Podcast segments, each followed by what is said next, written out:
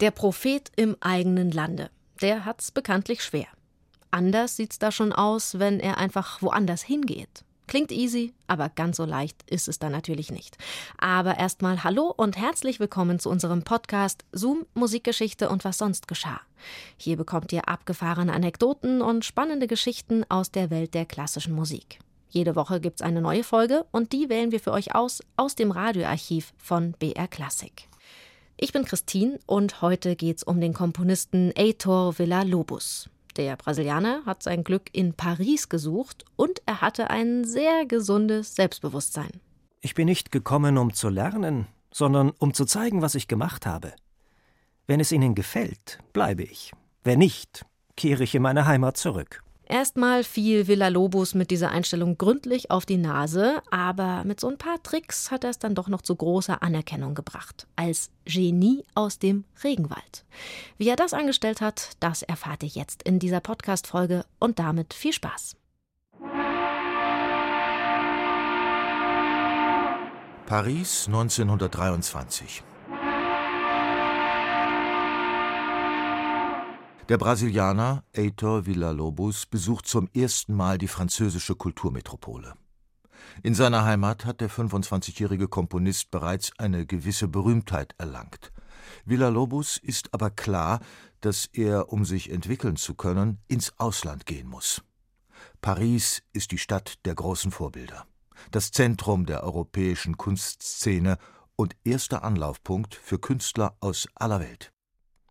Nichtsdestotrotz verkündet Villa-Lobos gleich nach seiner Ankunft mit für ihn typischem Selbstbewusstsein: Ich bin nicht gekommen, um zu lernen, sondern um zu zeigen, was ich gemacht habe. Wenn es Ihnen gefällt, bleibe ich. Wenn nicht, kehre ich in meine Heimat zurück.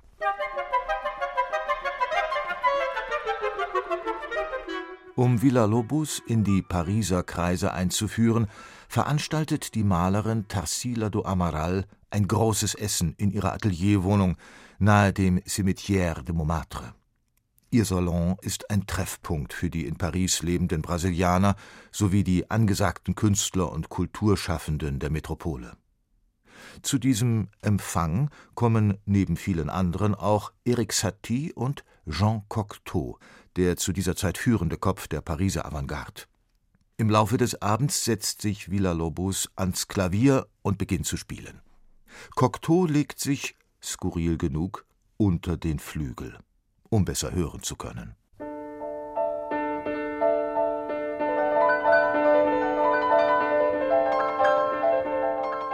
Cocteaus Kritik ist gnadenlos. Die Improvisation sei ein stilistischer Abklatsch der Musik von Debussy und Ravel. Es fehle die künstlerische Eigenständigkeit. Villa-Lobos, schon etwas gereizt, setzt neu an und spielt weiter. Aber Cocteau hat ihm eine Falle gestellt. Er gibt abermals seinen Unmut kund, denn Inspiration auf Bestellung, das ist für Jean Cocteau nun gänzlich abwegig und mit seiner Kunstauffassung unvereinbar. Einen derartigen Widerspruch hat Villa-Lobos bislang noch nicht zu hören bekommen. Die anschließende hitzige Diskussion endet beinahe in Handgreiflichkeiten. Cocteau liegt mit seiner Beurteilung durchaus richtig, denn Villa-Lobos erste musikalische Gehversuche waren durchaus stark von den französischen Impressionisten beeinflusst.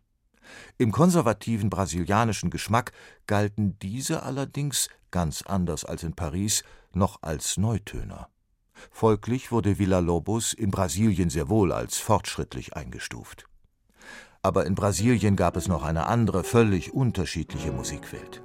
Die Straßengruppen von Rio spielten den Choro. Mit seinen typischen punktierten Rhythmen ist der Choro eine vitale und ausdrucksstarke Musik, die so ganz anders war als die oft etwas steif daherkommende Kunstmusik. Villa-Lobos lernte Gitarre, spielte in verschiedenen Choro-Gruppen mit und eignete sich auch diese Musik an.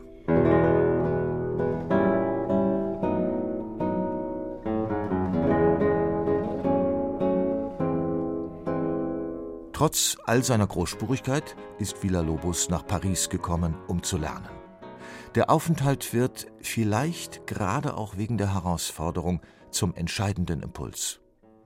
Das experimentierfreudige Klima spornt Villa-Lobos an, seinen Stil auszubauen. Die vielfältigen künstlerischen Anregungen saugt er förmlich in sich auf.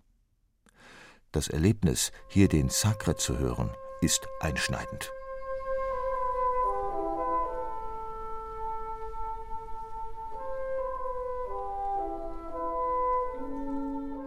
Grundsätzlich stehen die Zeichen für Villa-Lobos in Paris günstig.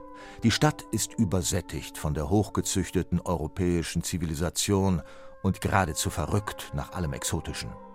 Und genau das liefert der Brasilianer Villa-Lobos.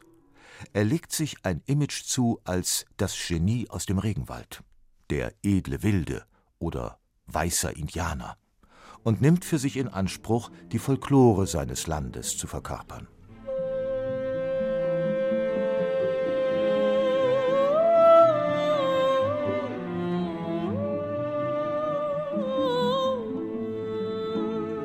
Villa-Lobos ist von nun an stets darauf bedacht, keine direkten Vorbilder preiszugeben. Er stellt sich gerne als Komponist dar, der ausschließlich aus sich selbst heraus schöpferisch ist. Und bescheidener wird er auch nicht. Ich weiß nicht, was das Wort Inspiration bedeuten soll. Ich erschaffe Musik aus einer Notwendigkeit, einer biologischen Notwendigkeit. Ich folge keinem Stil und keiner Mode. Mein künstlerisches Credo ist La liberté absolue. Wenn ich schreibe, ist es der Stil von Villa Lobos.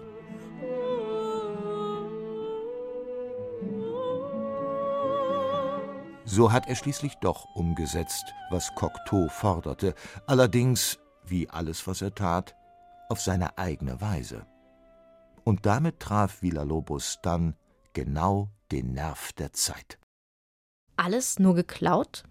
Die Sache mit der Inspiration und den heimlichen Vorbildern. Naja, aber immerhin, so hat Villa Lobos es doch noch zu was gebracht. Zoom, Musikgeschichte und was sonst geschah, gibt's immer samstags neu in der ARD-Audiothek und überall, wo es Podcasts gibt. Und abonniert uns doch gern, dann verpasst ihr keine Folge mehr. Nächste Woche bleiben wir dann noch ein bisschen in Paris. Da geht es dann um die legendäre Aufführung des Tannhäuser. Richard Wagner, der war ziemlich zuversichtlich, dass alles gut geht. Ein kaiserlicher Befehl gibt mir Schutz gegen jede Intrige.